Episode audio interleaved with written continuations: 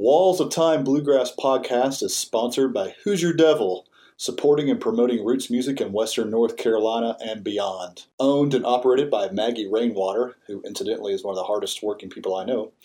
Hoosier Devil offers a variety of services, including graphic and web design, publicity, and social media management to promote your band, album, or event. Visit the team on social media at HoosierDevil.com. That's H O O S I E R D E V I L.com. Hoosier Devil.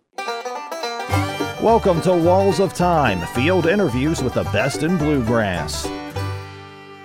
The Sparta Flash! Blake Williams is best known as a bluegrass boy, but one that witnessed the final days of his band leader, the father of bluegrass, Bill Monroe. Wrote stories from the last days of the first generation of bluegrass creators and Blake's early years growing up in Sparta, Tennessee, the home of legendary Lester Flatt, make for a must hear history of this music. Blake Williams is a veteran of the road and stage. We will hear great stories of the life of an excellent banjo player and a fine man. Join Daniel and Blake Williams backstage at the Southern Ohio Indoor Music Festival for this episode of Walls of Time.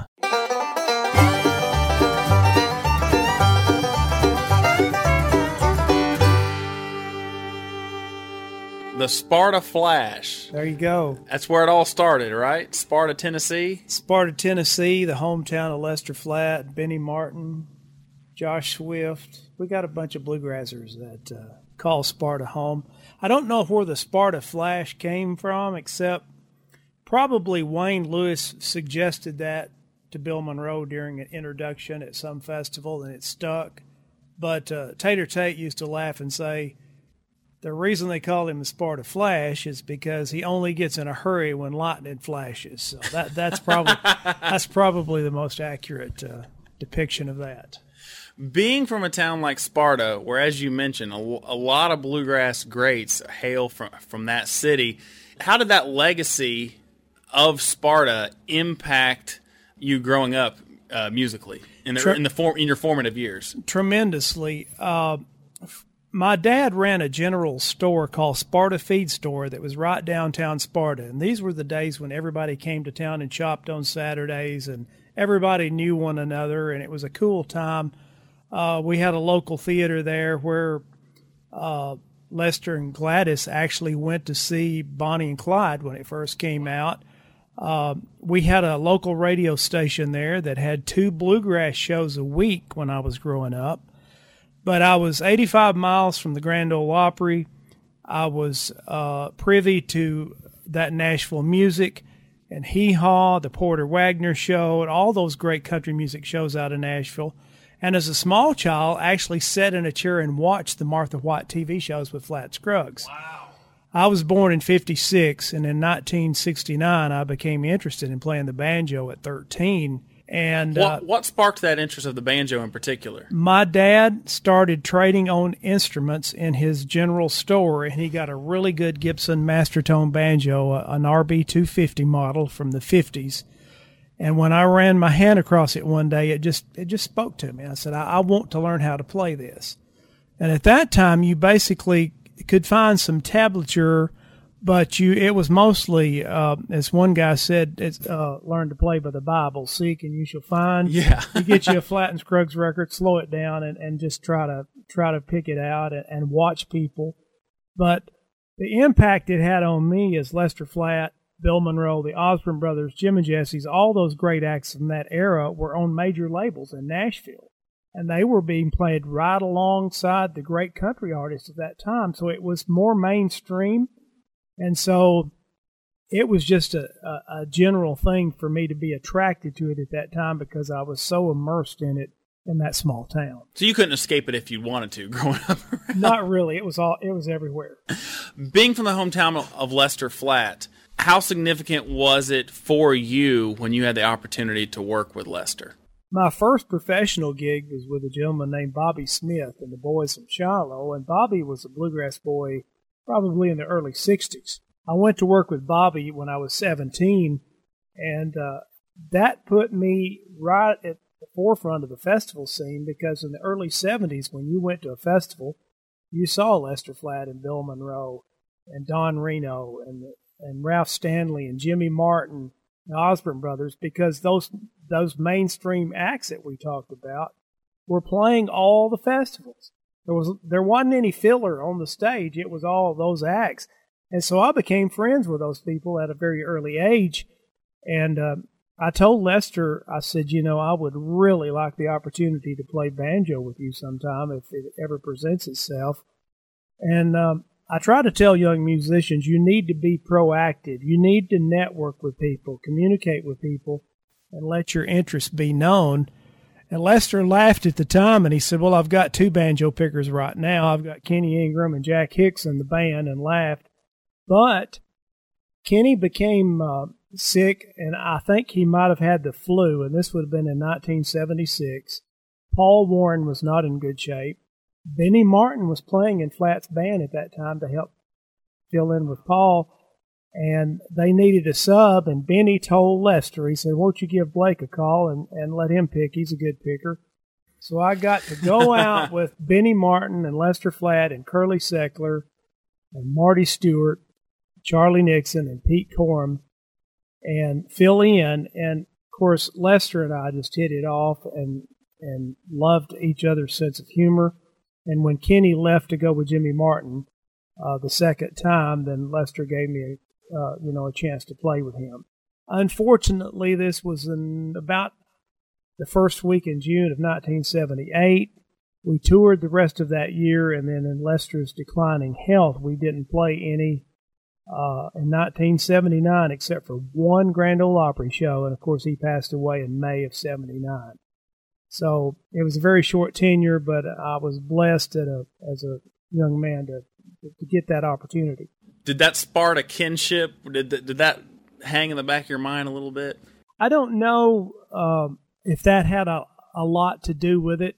Um, and quite honestly, my style of banjo playing was a little more melodic than than than Scruggs style picking. There were some guys probably better suited to play the Scruggs style banjo in Lester's band because it was a banjo dominated band and I was very young.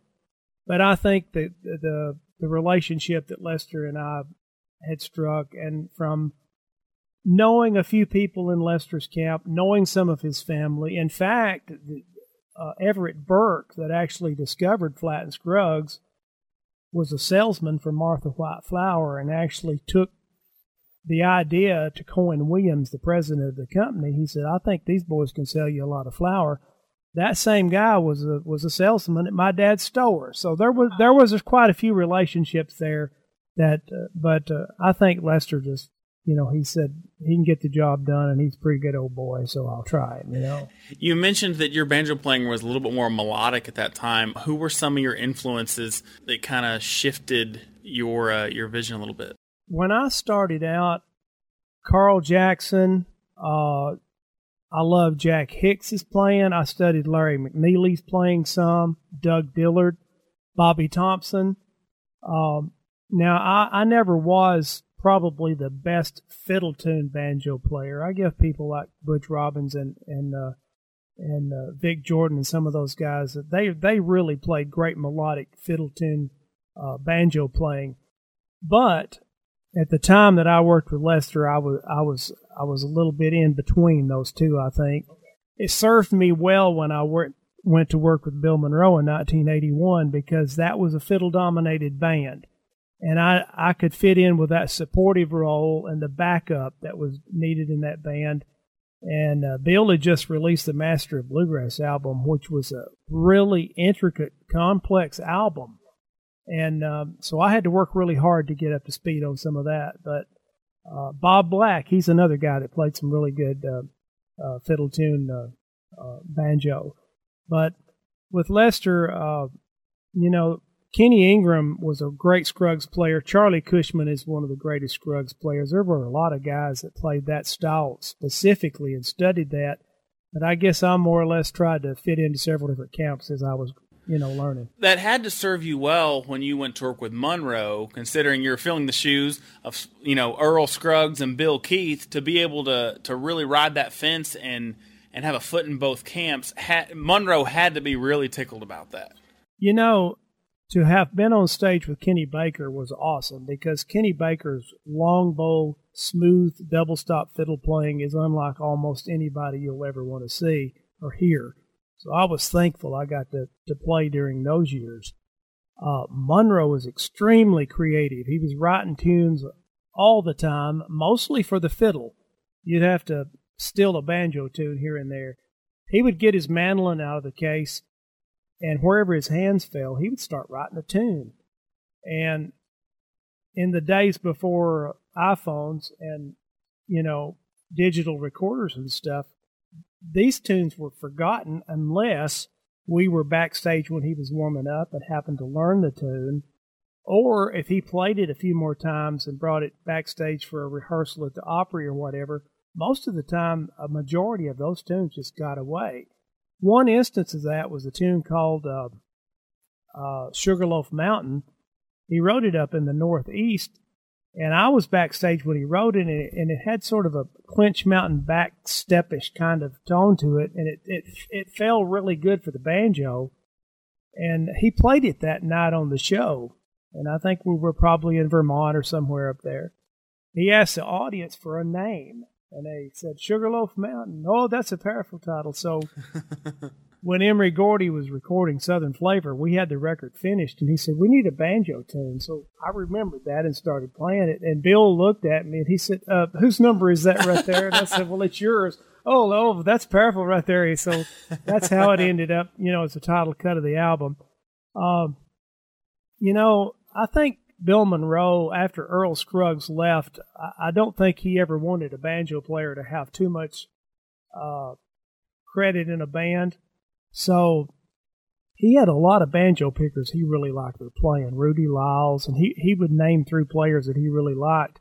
But I don't think he wanted to give a banjo player too much credit because he didn't want to lose them like he did Earl. Because Earl had a lot of attention and actually shared billing with Bill, Yeah. you know. And so uh, it was more about trying to play the melody. That's the one thing Bill wanted. He was a stickler for playing the melody of a tune and uh, let it speak for itself.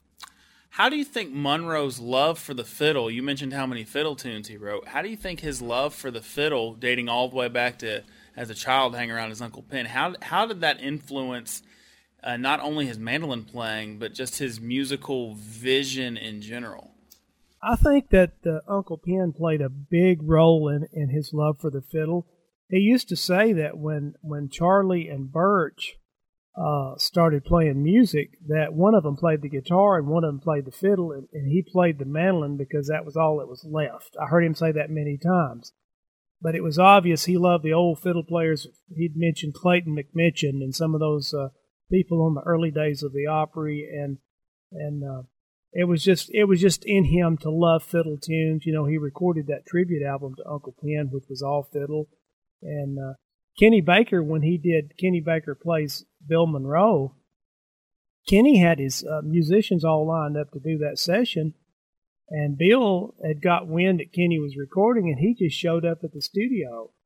And Kenny said that he, he was sort of like, "Why didn't you ask me to play?" Yeah. And he said, "I didn't think you'd want to." Yeah. But, and then Monroe played on the whole record Yeah. but he he just he just loved fiddle playing. He loved fiddle tunes. He loved that uh, cadence and the, the melody of a fiddle tune, and so that's just that's where his heart lies.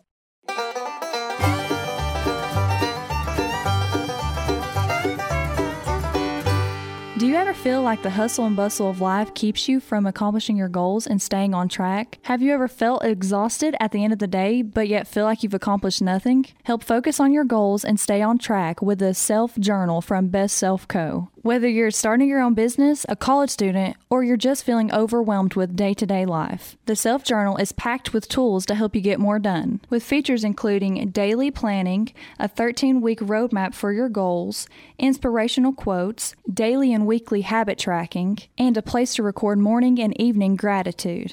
Best Self Co. offers a line of productivity tools to help you accomplish more. Check out all of their products at bestself.co. Use code Bluegrass to save 15% off of your first purchase. That's bestself.co, code Bluegrass to save 15% off your first purchase. And now back to Walls of Time. All right, so this is gonna be a toughie. Compare and contrast working for Lester working for Bill. What what were some of the, the, the similarities and differences in, in, their roles as band leaders? Lester Flatt called it a show. You know, he had a part where he would imitate Roy Acuff in the show, which was funny to me because it sounded like Roy Acuff introdu- uh, uh, imitating Lester Flatt. but he called it a show. I think that he viewed his music a little maybe more with a country flavor to it than than calling it bluegrass. Um, he was a very funny guy. He had a real dry sense of humor. Uh, he had a nickname for people. He loved to laugh. Uh, he had a real laid back demeanor. Bill Monroe was a taskmaster. He was in control, he was in charge. He knew that you had to let the band know that it was him running the band and nobody else. And, and, and he, if he got in the studio, he had certain things he wanted done, certain things he didn't want done. Uh, Bill Monroe was a showman in the sense that he had this huge stage presence. But he also let the music speak for itself. It wasn't about a whole lot of joke telling or smiling or cutting up or trying to do anybody else's music. It was uh, it was uh, strictly trying to define what he loved, what he had created, and keeping it, I think, in a certain area. I heard him say he didn't want any uh, uh, swing influences coming into his music, and, and he he wanted it to, to stay within that genre after it got developed. I think. Yeah. But uh, Bill Monroe uh, was harder on fiddle players because, like I say, it was a fiddle dominated band he expected people to do things a certain way. I got along with him pretty good because I understood the rules and I didn't have any trouble, you know, staying within those boundaries. What, what were some of his rules? Um, he wanted you dressed nice. He wanted you to make sure that hat was sharp. He wanted you to be on time. He wanted you to play the melody. And when you got through playing a break, you didn't go ahead and, and play a couple of bars to fill in he said, when you get through with your break, it's time for me to sing. You know, it, it was it was formatted, it was focused. It didn't have sometimes as much speed as a lot of young people think, but there was a there each tune had its own precise rhythm and feel that was strictly a Monroe thing. It, I, it was amazing. He could go to the the the Station Inn or whatever and get up on stage with just anybody and almost transform them transform all of those guys into his sound just because he he had such great timing with his mandolin he pulled such great tone he wasn't always in tune in fact the old mandolin that's so famous of his uh, noted sharp and had some wonky tuning things to it but he could almost make it sound in tune even when it was out. It was pretty amazing what he could do as far as, as pulling tone. And, and sometimes when we were singing a quartet number, if he was singing tenor, it was almost like he was leading us. He was almost pushing that beat to where he was still leading. So it was a, it was a very unique uh, uh, sound that Bill Monroe got, and and uh, still is to this day being a young man and spending time with, with just absolute giants like Lester Flatt and Monroe, Benny Martin, Kenny Baker, Curly Seckler, how did that impact your perspective uh, of this mu- music and your own, you know, musical formation? Well, I feel I feel extremely blessed that I got to roam the halls of the Grand Ole Opry for 21 years when the Hall of Famers were still there, you know, Minnie and Grandpa and little Jimmy Dickens and Porter and all of those guys were there, and I was there every weekend. And they knew me and I knew them, and we told stories. And those guys were raised in cars and limousines on state roads before interstates, and they traveled in caravans and they laughed and they cut up and they told stories about each other. And today, it's very likely that a star will be on a bus by himself. It's very, it's a lot more isolated. It, it's not as community driven. It doesn't seem. It's isolated, and that's what's happening at the Grand Ole Opry today. It's been transformed more into a concert type hall instead of the original format of a radio show. Now, it still is a radio show, one of the longest running, but I'm saying they had to approach it differently because of the changing times, because of the fact that there's so many things that people can do to be entertained these days. They had to sort of rethink the way they did it. For example, when I was playing with Bill Monroe and Lester Flatt, there was most of the time two shows on Friday and two shows on Saturday. Nowadays, more likely than not, there's only one show and it's only two hours long. What you had then was a guy'd show up for his 7:30 spot, and then he would have to hang around back there for a couple three hours for his second show. Man, there was picking and jamming and joke telling and cutting up, and you know, Hoot Hester would walk in and, and kick off a Western swing number, and Patty would walk in and start singing on it, and Connie Smith would sing harmony. Nowadays, that opportunity's been taken away because they come in and do their two songs or their spot, they dress up, they leave. So I was blessed to be a part of that. And also, I've got a real appreciation for how hard it was in those days to travel and what perseverance it took. You know, Sonny and Bobby Osborne will tell you they nearly starved to death before they got a toehold, and then they was one of our biggest stars and, and crossed over into country with, with a lot of their records. But they came up, these old timers came up with harmony structures and quartets and fantastic arrangements of fiddle tunes, all under the toughest of circumstances. And at any festival you go to, you're going to see the result of that work today. And I think that what affects me the most nowadays is I reflect on being a part of somebody that actually created it. Yeah, absolutely. Not just the music, but created the sound, you know. So I'm blessed with that.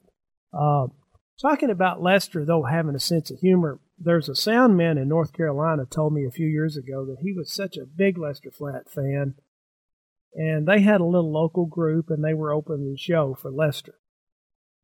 And he said, I looked off to the end of the stage and there was Lester with that hat cocked to the side that scarf tie and just looked like a Grand Ole Opry star, you know. So he said, I decided to try to impress him, I'd sing one of Lester's songs. And so he let her rip. He got through with the show and he came off and he said, Lester, I'm so glad to meet you. I've been a big fan for years. He said, uh, did you hear that song of yours I just sang? He said, Yeah, I did. He said, Well, what did you think? He said, Well, you're standing too close to the mic. He said, Really? How far away should I get? He said, Do you have a car? Lester always did came from you sideways on the humor, you know. Bill never did really do a whole lot of that. Uh, he he liked to laugh, but but he wasn't the kind of guy that that would would come up with jokes or anything like that. But uh, uh, Lester and Bill had such a wonderful history too. Uh, Bill told me one time that when Lester him wrote uh, "Little Cabin Home on the Hill," that Bill said that he went to the publishing company to get Lester in advance, and he said he got him twenty five hundred dollars in the forties. And he said Lester thought that was more money than there was in the whole wide world, you know. And then Lester told me one time they were traveling somewhere and stopped at a little diner and they were sitting at this counter. And he said, Somebody put some money in the jukebox. And he said, I just got off the stool and danced all around Bill till the song was over. And then when it was over, I got back up on the stool and sat back down. And he said, Bill never even cracked a smile. but those guys, man, you know, they, you just think about Lester and Chubby and Earl and Cedric and, and those guys. Uh, and that and the audience is going nuts, and the tent shows, and the baseball, and everything that went with that in the 40s was just. Bill said people would line the streets in little towns just to try to get a glimpse of him because they'd only heard him on the radio. They didn't even know what he looked like. How did uh did Lester and Monroe's reflections and and memories of, about that 45 46 band differ and how were they the same? You know, I don't recall having a conversation with Lester about those days, and I'm sorry that I didn't. Uh, a couple of observations from Bill's standpoint. Uh, Bill said that he made more money in 1945 than that he did in any other year. And that was from going out at a quarter or 50 cents a head and just filling up tents night after night, you know. Uh, Another thing about that I remember is Bill told me that that that Lester and Earl turned in their notice, and after the two weeks was up, Lester showed up when they were getting ready to leave and uh, got in the car or the bus or whatever it was they were traveling in. And nobody said anything to Lester. And he said, Well, I guess uh, if nobody's going to ask me to stay, I'll just go on. Bill's take on that was that Lester was scared to leave, didn't really want to, but he did. And uh, once you gave your notice to Bill, there wasn't no going back. So he wouldn't have asked him to stay, but I thought that was always interesting. But um, I, I, that's about the only two reflections that I remember that that Bill uh, commented on those actual years. When people would ask him if, if Earl Scruggs was the greatest banjo picker that ever played with him, he would he would he would answer that by saying, "I had a lot of great banjo pickers," you know. But uh, I know that Earl said those were some tough years. That you know, money for the bluegrass boys probably wasn't all that great in the '40s, and and they saw how much everybody was making, and they was working so much. Uh, there was a requirement in those days that that the Opry star had to uh, be on the Opry. I think 26 appearances each year on Saturday night, and if the band, if it was inconvenient for the band to be with Bill, sometimes he would come back and, and have to do the show by himself uh, and pick up some pickers to do it. But uh, for the most part, it, it was a real grind working in a in a Cadillac uh, limousine, probably with a bass on top. Did Bill ever comment about what it meant to him when Lester and Earl left and found success? No, I, I never did hear him t- talk about that history will show that from from the commentary from from the, his actions that it hurt him pretty bad. Uh, obviously, they were huge stars themselves. I tell a lot of people now when they get discouraged because a band member leaves, I say, well, you know, you'll get through it because you know Lester Earl left Monroe and he survived. So yeah, I, th- I think it hurt him. I think it probably um, made him less inclined to share the spotlight to that degree again. Uh, I know one time when he was playing one of his uh, mandolins that Gibson had built for him in the 80s, he had taken it on a road trip to Branson. We were playing a theater out there, and uh, somewhere in the show, somebody from the audience just hollered out, "Let the banjo picker turn the banjo picker loose!" And Bill heard him and stopped and lifted his mandolin off his shoulder and said, Have y'all seen my new mandolin? so, you know, I sort of thought, you know, he's remembering Earl Scruggs right here, I think. Yeah. You know, but that's just what I think. I never heard him actually say that. But uh, with the way Monroe was was so driven and knowing his, his upbringing and, and, always feeling like an outsider and always feeling like it seemed to me he always felt like he had to prove himself do you think that, that that Lester and Earl leaving kind of fueled that desire and that passion even more? I think I think as a as a young child, Bill Monroe, he said his eyes were he called them cross-eyed to the point that he was so self-conscious that when company came, he would he would go under the front porch and hide. Um, I think he maybe was mistreated because of his shyness. I think it built up a resolve and a toughness in him. He told me that when he was 16 years old, he was hauling telephone poles out of the woods with a with a team of mules in a wagon, and he was loading those poles by himself and driving them out of there. He was so physically strong and mentally tough that he just believed that he could do anything and nobody was going to get in the way of it. Uh, talking about his physical health in the 80s. I heard him say one time, it's going to take something powerful to get me down. He, he had such a strong willpower. And I think that came from, from, from tough early years, losing his parents in an early age. A whole lot of things played into that. He was never afraid of hard labor. In fact, he, he enjoyed it. He loved working with mules. He loved working hard. Um, so there was a there was something built into him that he wouldn't give up, and it served him well uh, when Elvis came along because he, he had some tough times in the fifties and until the the festival thing started. I'll tell you something else. He uh, he said one time that a lot of people up there in Kentucky where where he was from, he said I can make more money in a day than a lot of those people can make in a year. And you got to remember too, uh, Bill Monroe was born in I think 1911. In those days, a musician was sort of frowned upon. So I think he felt like he had to work extra hard to prove himself. You know, he had to prove how hard. It's almost like he didn't want to do something the easy way. You know, I never heard him complain about traveling, no matter what mode of transportation. I don't care if the bus broke down and we were in a Volkswagen. He never complained about travel. He was just tough, strong, and and I'm sure a lot of that came from his early childhood. Your time with Monroe was after bluegrass had kind of established itself Yeah. as a as a genre. How do you think he wore the mantle and wore the title of the, the father of bluegrass? He How, loved it. He loved it. Bobby Hicks told me one time that when he was playing with Bill in the 50s, that Bill would allow Bobby to experiment with his fiddle playing. And I sort of thought in my mind in those days when, when bluegrass was, was in its formative years and Bill was recording and trying and experimenting and creating, that he allowed a little more of that to come in from each bluegrass boy that came and went. I think he took part of that with him as the music went along. I think when Ralph Rinzler did all the great work for the Smithsonian and, and the festival scene started, Bill got a resurgence in popularity and in money and prestige and was actually titled the father of bluegrass music. I sort of feel like he tried to, at that point, uh, as I said earlier, try to keep it into the confines that it was in, that it would be specific, it would be an original art form, and he he would say, I'm, I'm proud that I've created bluegrass music. I mean, he wore that mantle. He loved that.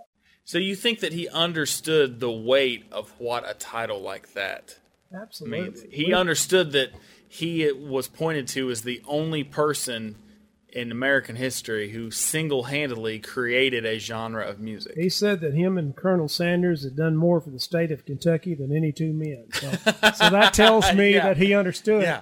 Plus, you know, I went on some European tours with him that involved artists like George Jones and Jerry Lee Lewis and the Nitty Gritty Dirt Band and, and people like that. And, and and he would just those crowds would go nuts over him.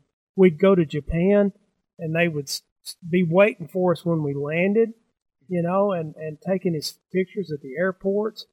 And he he understood that this was a worldwide he was a worldwide star. Yeah. And he was always pitching a song. We stopped in Las Vegas one time and just on a whim we went into the MGM Grand and he Bill said he would like to see Ray Charles. And we just said we got Bill Monroe from the Grand Ole Opry. He'd like to see Ray Charles. And pretty soon we're being led through the tunnels of the MGM Grand, and Ray Charles comes walking toward us singing Blue Moon of Kentucky. and we go in this dressing room that's just decked out with flowers and food and drinks and everything else. And Bill Monroe pitches him a song, and he sing, they sing together. And and and thirty minutes we were back on the bus, and I thought I'd just, you know went through the twilight zone. Yeah, like what just happened? Yeah. Johnny Cash. I saw those two men in the same room recording together on Bill Monroe and Friends, and it was like it was like two big old bulls in that room. You could feel that present between presence between those two men. But any star you were around was was either affected by his catalog or his music, or they listened to him growing up. I mean, for crying out loud, Paul McCartney recording of Kentucky and, and Elvis uh, anybody that was around Bill Monroe was in awe of Bill Monroe. It was an amazing thing to, to watch. What had to be very unique is because you know when you look at art in general, they usually say artists aren't appreciated till after they're gone. Monroe was not like that. You know, when you look at someone that creates a movement, whether it be political or musical, rarely do they get to see not only it come to fruition, but then see generations afterwards carry that on.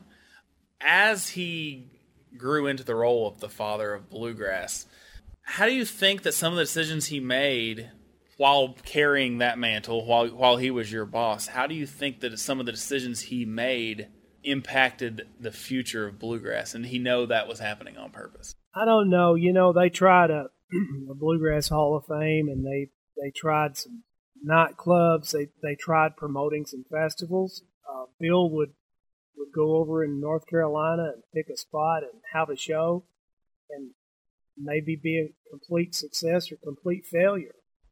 Uh, he was uh, involved in starting some some big festivals. Uh, he was involved in the early days of Norco, California, of Hugo, Oklahoma. Of course, you know about Bean Blossom, but uh, he did a he did a show in Jackson, Kentucky. I mean, he he started a lot of festivals. I think that was one way he thought he could spread the music. I think that it also helped that when his management was uh, Buddy Lee Attractions in Nashville, they also was trying to put him in, in arenas where it would bring people from other genres in, you know, like Willie Nelson's Farm Aid, or doing that that album with with country stars. That's the one with, with Cash that you're Yeah, talking about. yeah. They do. I still miss someone. yeah, and and that was a real bizarre cut. I think that that Bill was a little bit nervous about recording with Johnny because he knew Johnny had such a low deep voice. yeah. And Bill was used to singing with lead singers that were high. And so in that instance, he asked Johnny what he thought they could do. And Johnny, it was Johnny's idea to cut that song, but it ended up with Bill almost singing sort of a, a high lead or something with Johnny, which was It's a little different. It's different. It's the only that's the only non Monroe cut on that album. Yeah. Yeah. But Willie Nelson came in, and because he was from Texas, Bill thought "Goodbye, Old Pal," you know, would be great for Willie.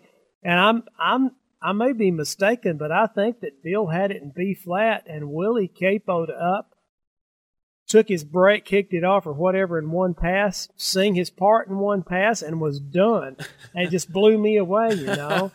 but to see Bill with Waylon Jennings and people like that, it was just, it's, it's pretty awesome. You mentioned the camaraderie that Bill had with the country stars, particularly due to, of course, him being such a prominent figure in the growth of the Opry. How do you think that that communal aspect of the Opry, that communal nature, and the way that those older country stars and older Opry stars didn't view a distinction musically between the music they were making and the music Bill was making, and Lester and Earl were making. That- it was just bluegrass and country. They didn't see any distinct lines. It, it seems, at least at the Opry. How do you think that impacted both genres by not having those distinct lines drawn at the Opry at that time? I think I think we're talking about an era where people became stars on the radio. And don't underestimate that power. I've thought about this a lot. If you had a 15 minute radio show every day or once a week, that was your means for survival in the music business. It also taught you that you had to sell something in that 15 minutes you had to do material that would connect with a radio audience that you can't even see in that 15 minutes. You had time restraints that you had to meet in that 15 minutes. And you were trying to be positive and inspiring and put your personality through a microphone that nobody gets today. You see what I'm saying? We, the musicians of, of our era today are incredibly talented incredibly educated and sophisticated, but nine times out of ten, they're not making the connection with the audience that those old radio guys did. Yeah, Am I making myself clear? absolutely. So I think that the Grand Ole Opry was a means to an end. Bill Monroe wanted on a 50,000 watt station so he could get a larger touring uh, radius. Plus, it afforded him a lifelong membership in something that was huge. So I think those guys respected one another. In fact, that they all had earned their way, they had all paid their dues, they all were there to try to accomplish the same kind of things. And I think when the division finally came, it was just Nashville trying to drive the demographic of the, the record buying consumer downward. And so it became infused more with pop music and more with rock music. And uh, that sort of pushed bluegrass to the side because bluegrass stayed true to authentic acoustic sounds and songs that had a message and a story, and in many cases, gospel music.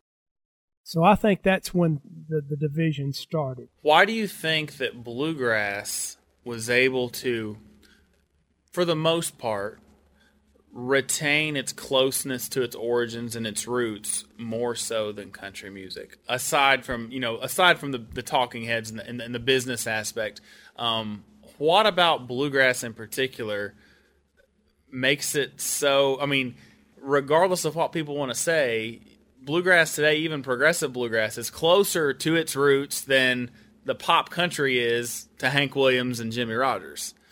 I think that uh, if you if you if you push aside uh, making music just purely for money, and you go back to making music for its purest art form and its feeling, uh, I think that that bluegrass has got an, an essence about it that well, let's just say it, they're some of the best musicians in the world. But it's going to always have to have the creative side to grow. Can you imagine what it was like on December 6th in 1945 when the Grand Ole Opry audience had been hearing String Bean play a two finger style banjo playing? And the band that was on right before him was probably playing a mountain style clawhammer fiddle tune with just just a, a fiddle fiddle band, probably when Earl Scruggs walked out there playing a three finger banjo roll, it probably sounded like rock and roll to those. Yeah, absolutely.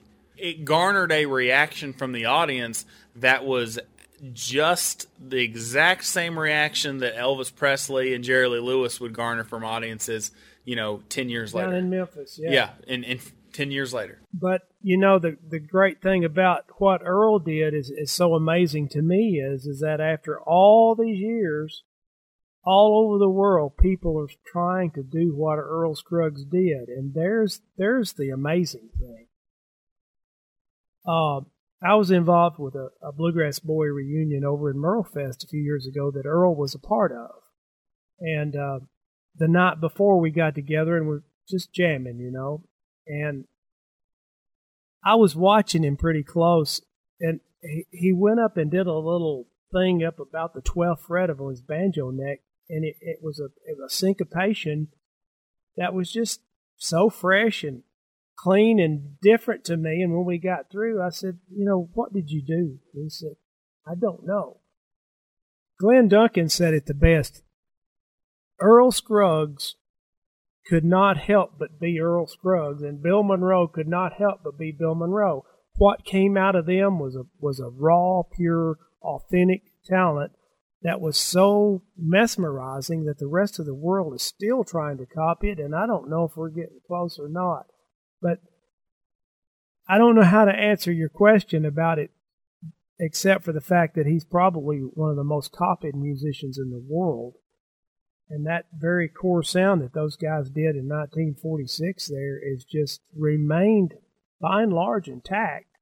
Some, I mean, we got young bands now that are trying to play that music really close.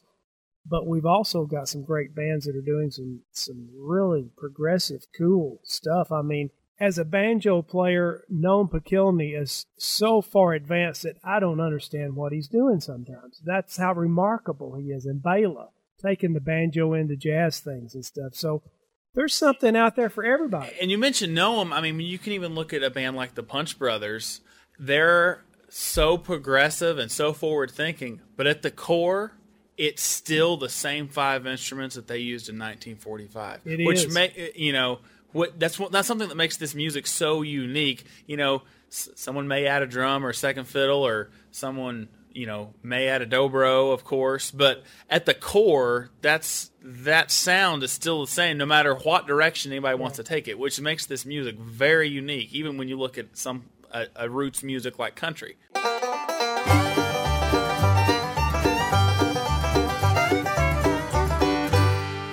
Right, fellas, it's time to care about your hair. I was just like you. Doing my hair meant hairsprays and gels that would either leave my hair crunchy or greasy. So, what would I do? I'd throw in a ball cap on my way out the door and call it a day rather than fool with my hair. Then I found Samson's Hair Care. Their hair pomade is the best, truly. It has a matte finish so your hair doesn't look wet and oily, and it's made with essential oils and other all natural ingredients. Has an all day hold as well, so you can be confident that your hair will will look as good in the evening as it did when you left the house. And it smells great too. The best part is Samson's Hair Care is a partner with an organization called LifeWater. Samson's donates a portion of every purchase to help provide clean drinking water to families in Africa. How cool is that? Great hair is a staple in bluegrass. Just look at Del McCoury and Larry Sparks. Samson's knows this. That's why they're offering Walls of Time listeners 10% off. Visit samsonshaircare.com and use code BLUEGRASS to save 10% on your order. It's like Samson from the Bible. His hair was legendary and now yours can be too. samsonshaircare.com, code BLUEGRASS at checkout to save 10% off the best hair pomade you'll ever buy. That's samsonshaircare.com, code BLUEGRASS. And now back to Walls of Time. What do you think that the father of bluegrass would think of the state of today's bluegrass music scene? Quite honestly, if he had a song to plug the String Dusters or, or the Punch Brothers, he'd be in the dressing room trying to show it to them. Really? Yeah. Uh, I never did see him really. You know, Sam Bush used to tell the story about Bill asking him what was the name of that music they were playing, and he said Newgrass, and Bill said, Yeah, I hate that. I think that was a little bit tongue in cheek because I know how excited when the Kentucky Headhunters recorded one of Bill's songs. He was all about that. So I think he encouraged people to be creative. In fact, he's actually told people, you can't play like me, you need to play the way you play. So that tells me that he embraced whatever direction it went. He wanted to keep what he was doing in a, in a certain realm because that's where his fans were and he didn't want to disappoint them. In fact, this will be an interesting conversation if you can get uh, Peter Rowan on your uh, uh, show sometime. Bill always said that he had a completely different music in his head, but he couldn't show it to anybody because his fans would not like it. Peter Rowan was he was talking about that in the 60s when Peter was with him and Peter was trying to extract some information, you know, about what it was and he said, "Well, I mean, does it have a Hawaiian guitar in it?" And Bill said, "Well, it, it could have." You know, he was real vague about it, but but I, I don't think Bill would have put the brakes on anything as far as, as creativity. I really don't.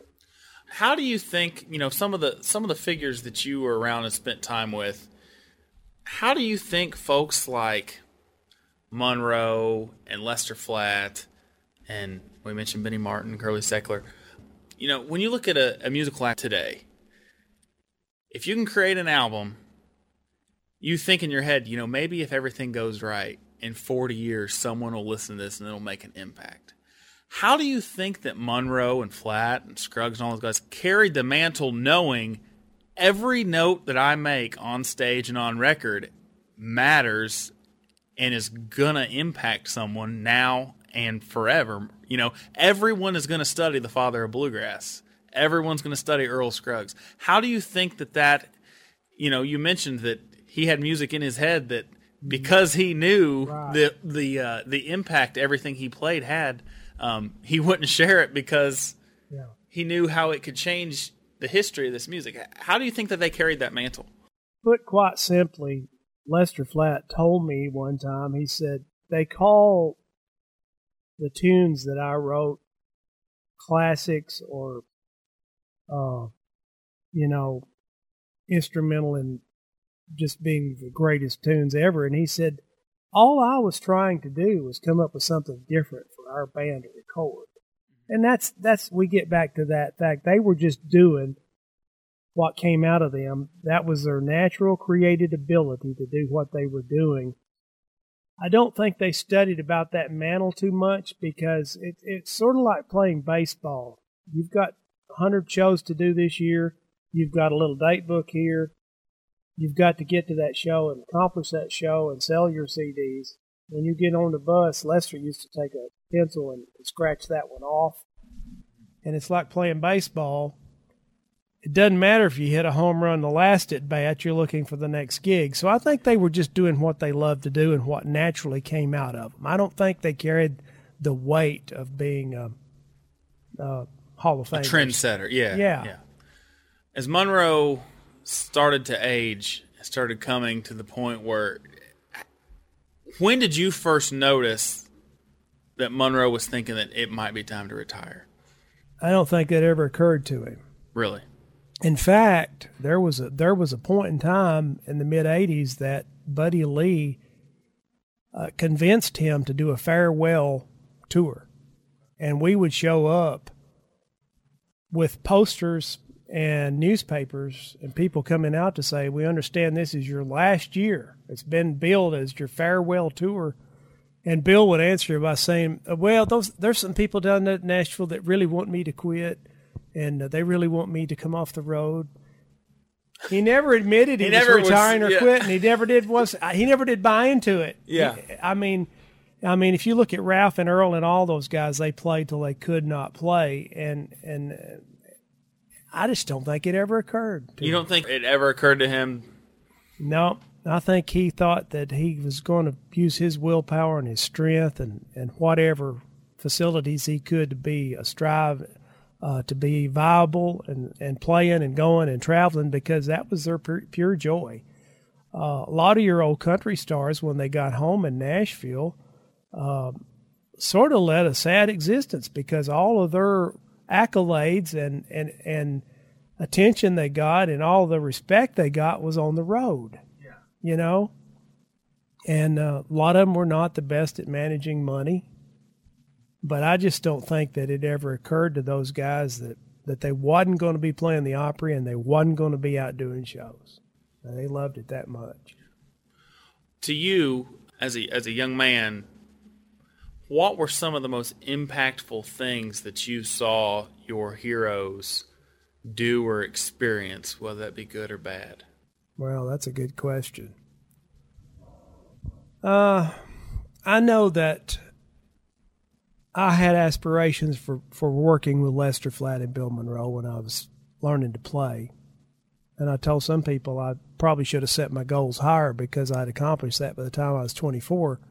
But uh, it really it really hit me hard when Lester died because not only was he my boss in my job, but he was one of my heroes, and I realized that he died just like we all are.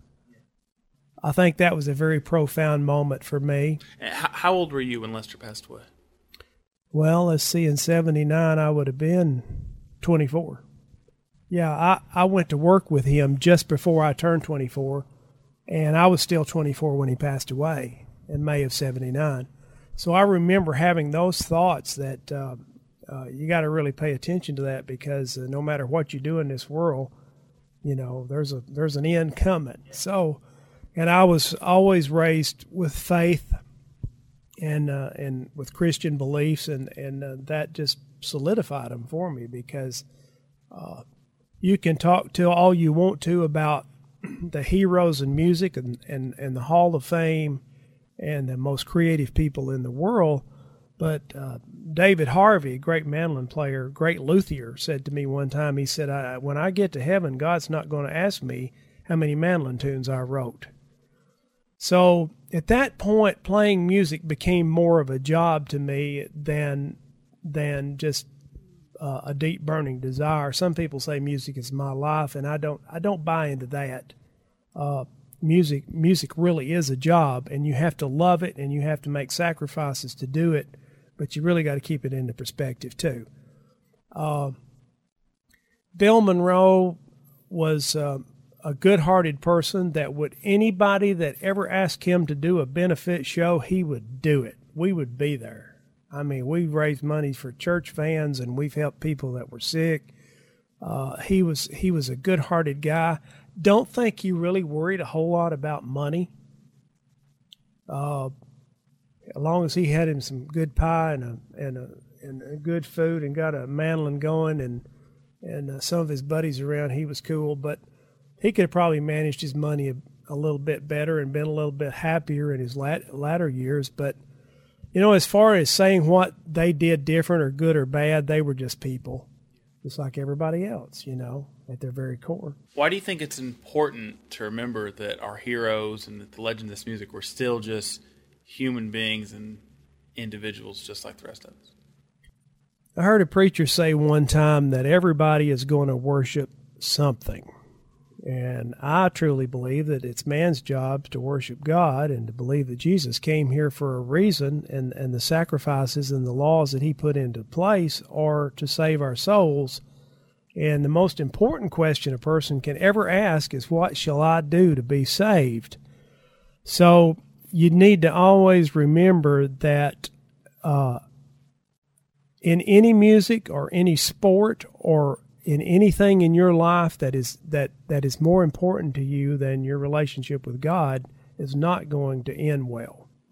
So don't put all your stock in the football team or the or the star or the money or the job or anything else because uh, we're all going to be down here doing the best we can to make a living and to make an impact and to to be good to our families and our friends and do all the good things we can. But we got about 80 years. Yeah. Yeah, if we're lucky. Yeah. That's right. And I have been blessed that I have got to be in the presence of some people that have created some pretty remarkable stuff and, and uh, that I could call a lot of them my friends. And, and as long as I'm alive, people will want to talk to me about my days with Bill and Lester. But, uh, and what they did was incredible too. But uh, just to keep your eye on the main prize. You you said when you were a young man that uh, Lester's passing really kind of made his morality kind of sink in a little bit more.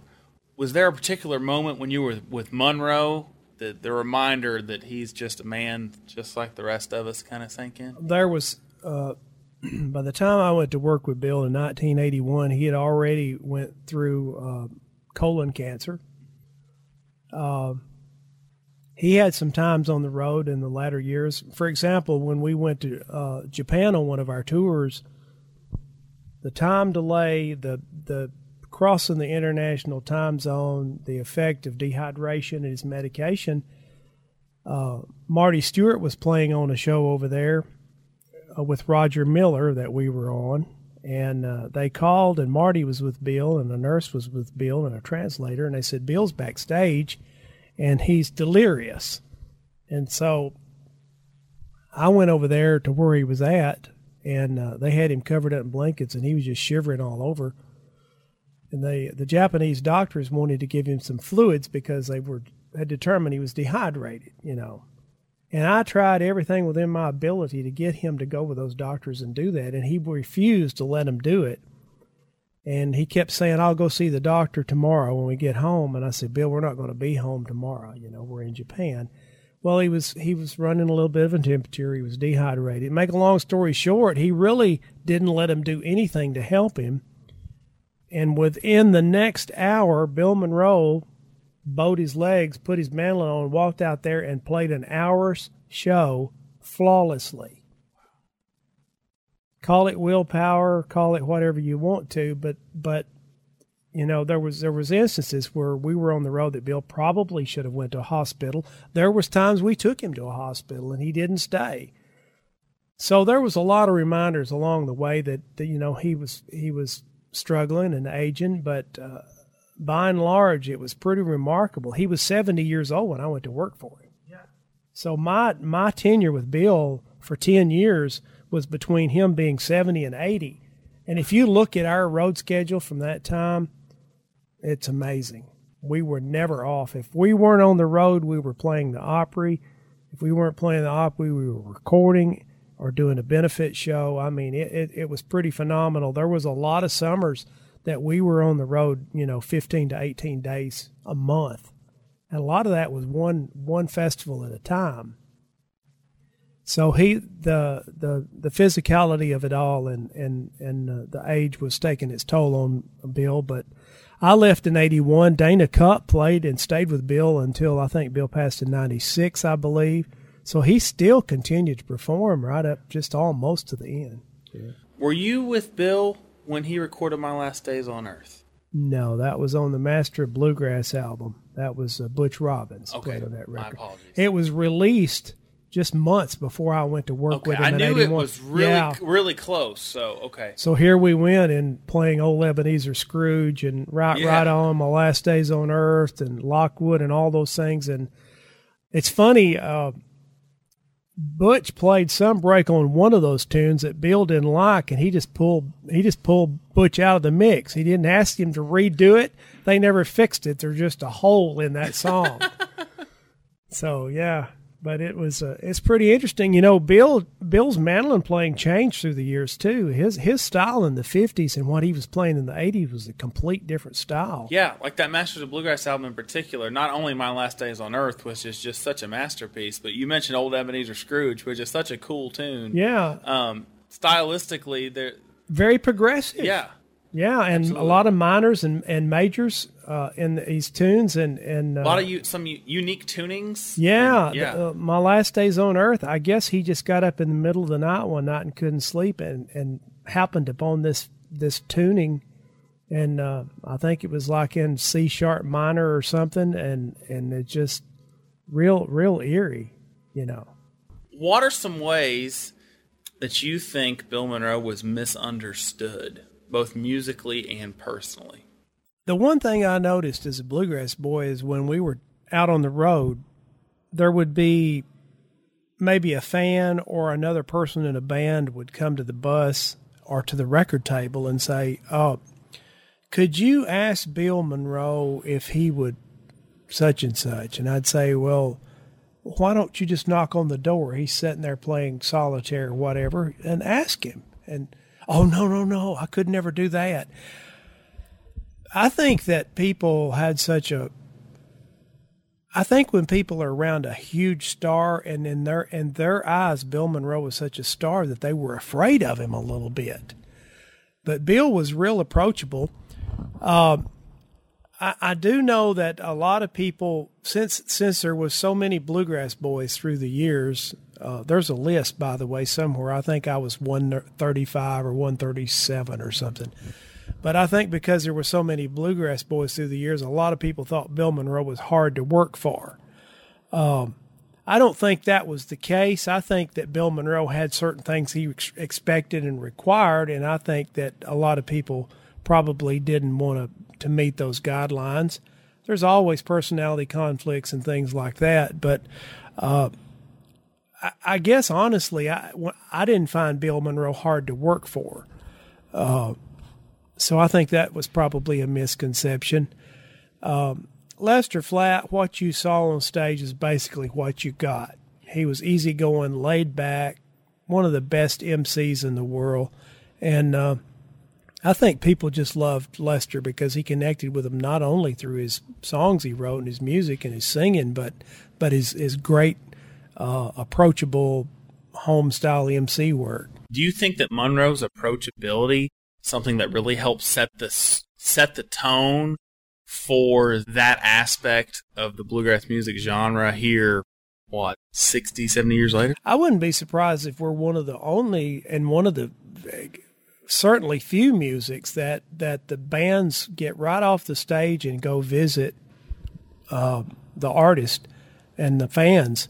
Uh, but looking at it from another perspective, J.D. Crowe one time said that we're one of the few musics in the world that the beginners and the professionals share the same stage. So there within itself is a uniqueness. Um, it's it's family oriented. It's it's fantastic, supercharged live entertainment. It has something for everybody. It connects with people that love gospel music, with people that love square dance music, with people that love good harmonies, with people that love good picking, and songs that have a message. And so, it's a good environment for people to take their kids to to festivals. It's a good place to make friends and to jam and to to, to plan to see year after year. And so it's uh, it's like going to a family reunion, except everybody likes one another. You know. It was a real treat to get to visit with Blake Williams on this episode of Walls of Time Bluegrass Podcast.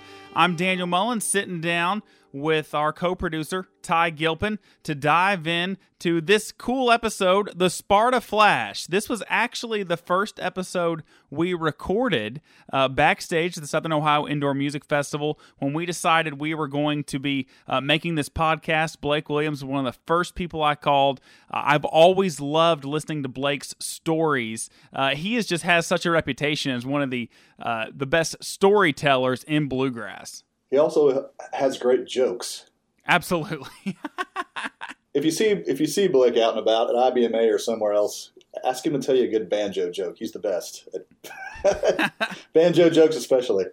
Oh yeah, he's he's been around so many of the legends as we dived into in this episode. But between his stories of the road, stories from the Opry, his jokes, his humor, that's one reason he has such a reputation as one of the best MCs at bluegrass festivals across the country as well. Right, and you know this this is a great example of what this podcast is going to be about. You know, it's uh, hearing some of the stories, some of the history uh, from the people who were right there, the first generation of the players. If, you, if you're a banjo player or banjo fan, pay attention to some of his influences and the names that he mentioned. These are the people to look up. Uh, not always household names, but just the great influencers of the genre. Um, I love when these folks reference who their early influences were. Yeah, great stories here. Uh, I love the story about uh, Monroe writing uh, Sugarloaf Mountain basically off the cuff, and Blake being able to remember it and bring it back up during a recording session. It ended up being the title cut. I thought that was such a cool, um, cool thing and an insight uh, into how Monroe thought and just being present in the moment of creativity. Well, and the way that Monroe was just so creative that off the cuff, th- these tunes just flowed out of him like a waterfall. And Blake was uh, alert enough and astute enough to catch them as they were falling down and, and remember them. Because I'm sure that there's dozens, if not hundreds, of songs like that that Monroe would just be sit around, make up some little tune, and, you know, kind of just forget about it. Yeah, it's a great analogy, Daniel. I love uh, how you were able to get some insight from Blake about Monroe's musical vision. It's really clever. It was fascinating for me to get to to hear these stories from Blake about how Monroe was so revered by his fellow musicians, whether that is in the studio with folks like Johnny Cash and Waylon Jennings on that really cool uh, collaborative album that Monroe put out during Blake's time, or even the story about Ray Charles just knocked me out. I never heard that before, but when you have someone that is as much of an icon of as Ray Charles, that is quick to tip their cap and show reverence to Bill Monroe. It, it really helps for today's generation to see how big of a deal Bill Monroe was in his time. Yeah, great story there. And I love the comparing and contrasting Lester Flatt and Bill Monroe as band leaders. That was uh, that was cool to hear too. Especially since they had worked together. You know, of course, Lester had worked for Bill. I almost wonder if if Lester uh, after having worked for Bill, decided he wanted to do things just a little bit differently when it comes to how uh, he ran a band. Uh, I guess uh, we can't ask him directly, but I think it's safe to draw that conclusion. Yeah, it's just a it was a neat contrast talking about how Flatt put on a, a show, and Monroe's show almost uh, more than anything was his presence, and as Blake said, letting the music speak for itself. Yeah, I mean, when you invent a genre of music, I think you can you can afford to just let the music speak for itself, right? Yeah, totally great stuff. And uh, you're going to hear even more about this. In fact, uh, at our next episode with uh, Peter Rowan, you're going to hear even more insight into Monroe's thought process, his creative process, uh, how he channeled music, um, and uh, it's actually it's really great. Peter gets uh, and talks in mystical language about Monroe's connection to uh, music, his mandolin, and the kind of songs that he wrote.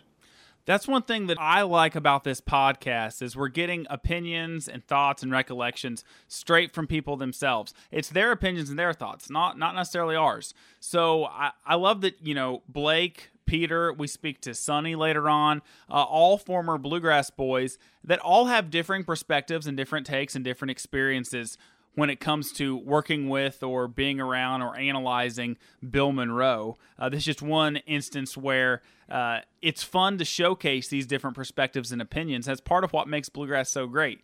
Um, some of the conclusions that, that Blake and Peter draw on these back to back episodes are similar, but they might be from different angles. So I think p- folks will really enjoy uh, hearing uh, Peter dive into a, a, little more on Bill Monroe and what made the father of bluegrass such a uh, important and interesting figure in American music. That's right. So stream us again next episode with Peter Rowan. Be sure to follow us on social media on Facebook and Instagram at Walls of Time Podcast and on Twitter at Walls of Time Pod. You can find us online as well, our website, wallsoftimepodcast.com. We also have an email address. Shoot an email. It goes to, to Ty and I both. It's info at wallsoftimepodcast.com. If you have any questions, thoughts, comments, or uh, any stories you'd like to share, uh, feel free to let us know. Well, I think we might even do a Q&A episode later on in the season to answer any of your questions. So info at wallsoftimepodcast.com. And also be sure to rate the podcast, subscribe, and share with a friend so we can get more listeners and hopefully turn even more people on to bluegrass music and hear these great stories about the legends of and from the legends in bluegrass. We'll be back next time on Walls of Time Bluegrass Podcast with Peter Rowan. Thanks for listening. Walls of Time Bluegrass Podcast is produced by Ty Gilpin and Daniel Mullins, edited by Daniel Mullins, and is a production of Blue Poncho Media. Visit wallsoftimepodcast.com for more information.